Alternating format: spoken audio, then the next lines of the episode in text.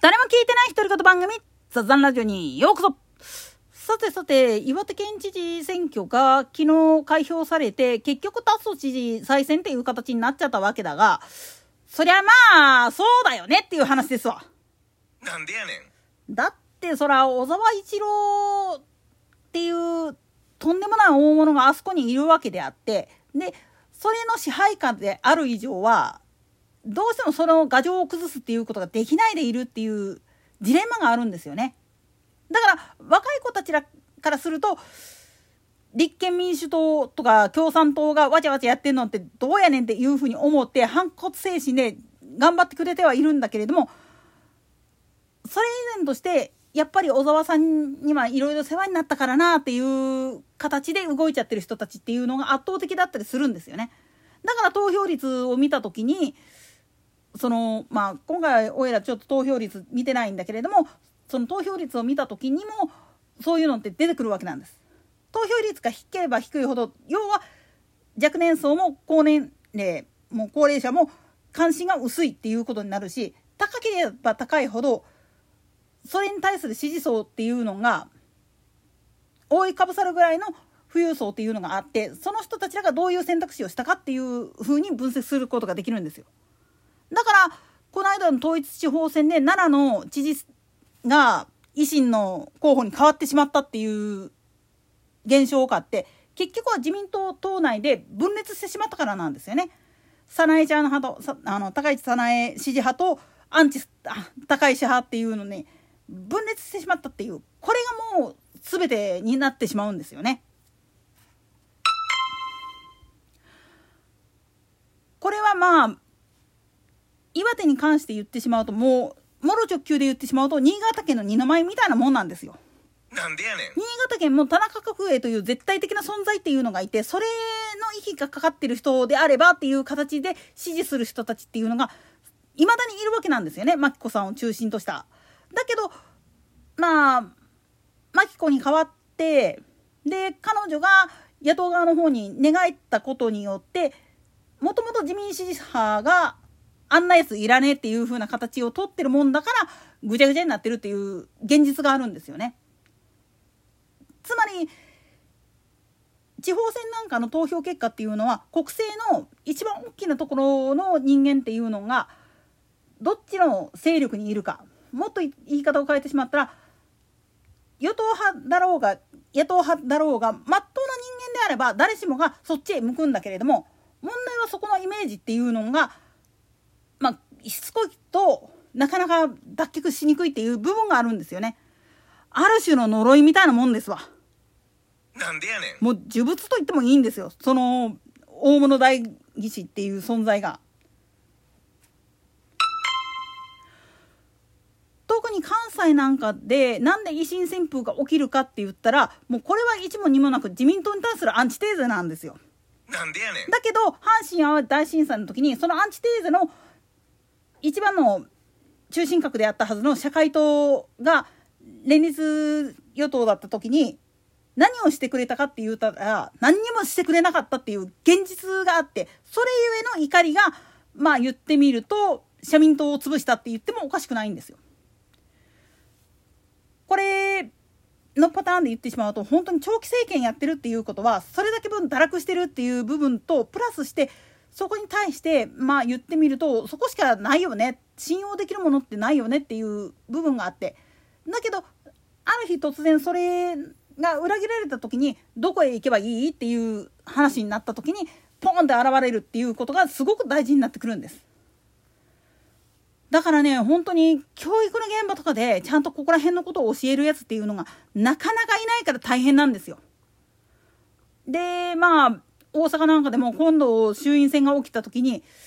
特に公明党の話をすると代替わりする選挙区があるもんだからこれがねすっごい厄介だったりするんですよ。ただ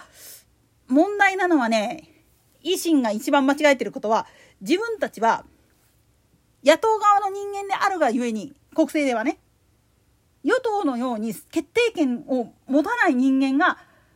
まあ言ってみれば府や市の中枢にいるっていう状態でねじれになっちゃってるだからまあ言ってみるとうまく噛み合わないそこを何とかしようと思った時に誰に頭を下げるべきかっていうところを間違えてはいないかっていう話になってくるんです。なんでやねん。つまり野党連合だからこそ今こそ政権交代をっつって国民民主の党首選挙をやって結局アホなこと言ったやつが落ちたわけだけどこれもこれとて時代の流れを見た時にそれじゃダメだよねっていう人たちらがまあ言ってみれば民主党からたもと分かって国民民主と立憲民主に分かれたわけなんやけれどもいまだに立憲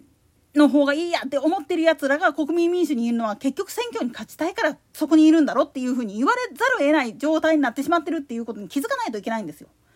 だったら自分が抜けてそっちへくら替えすればいいじゃん。でも選挙で負けたらってそうやないんよ。選挙で勝つ負けるじゃねえんだよ。それだけ分の影響力を自分が持ってるかどうかなんですよね。持ってたら政党なんて関係なしに支持してくれるわけやから。そしてそれがそのまま、まあ言ってみれば所属政党の票としてカウントに入れることができるっていうだけの話なんですよ。影響力のない人間がどんなに、まあ、政党を渡り歩いたとしたって支持者はついてきてくれるかもしれないけれども政党に入れてくれるかっつったらそれ別問題になっちゃうんですよね。だからこそ本当にね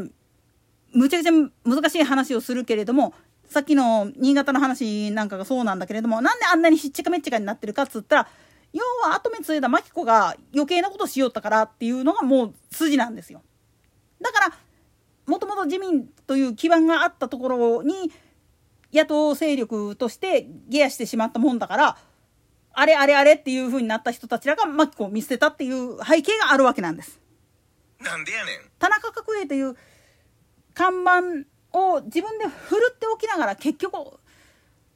まあ多くの県民から嫌われたっていうのはもう言うまでもなくお前は親父の威厳だけで戦ってるやろっていうふうに言われたっていう少佐でありで岩手の場合田須知事の場合なんかは小沢の威厳があってこそ勝てるっていうよりももう県民そのものが小沢一郎に対してひれ伏してる状態であるがゆえにたとえそいつが間違ったことを言ってたとしても我々はそっちへ行くっていう形でしかなってないっていうここに対して他府県民がまあごちゃごちゃ言ったとしたって無理なんですよね。まずもってその偉大なる存在っていうのにひれ伏してるそれがおかしいっていうふうに自分たちで気づかないっていう時点でね。これに気づかせようと思うとねやっぱりちゃんと歴史を学ぶ。もっと言ったら長い長い部分で見ていった時にこいつがなんでそこにずっと居座ってんの？それっておかしくないっていうふうに言われて気づくっていうことがまずすごく大事なんです。自民党が居座ってんのがよろしくないなんて言ってるけれども自民党は中の人間がずっとコロコロ変わっていってるんだからそれこそ本当に代謝がうまいこと言ってるけど日本共産党はっていうツッコミになった時にみんな黙り込むはずなんですよ。だって自分たちの投資が全然変わらないのに人のこと B キャラ言えるかっつう話です。それこそ器が先か中身が先かな話になっちゃうわけなんですよね。とまあ話が思いっきり脱線したけれども要するに選挙の結果っていうので投票率云々以前の問題としてなぜそうなってしまうのかっていうのは歴史的背景およびそういう大物政治家が何をやってくれたか県民に対してどういうフィードバックをやったかっていう部分を見ていった時に初めてわかるんですよ。あこれはこの人が抜けた後でもそれを継承していく人であれば崩れることはないだろう。でこれが分裂して潰れたからまあ漁夫乗りを得て知事になったけど次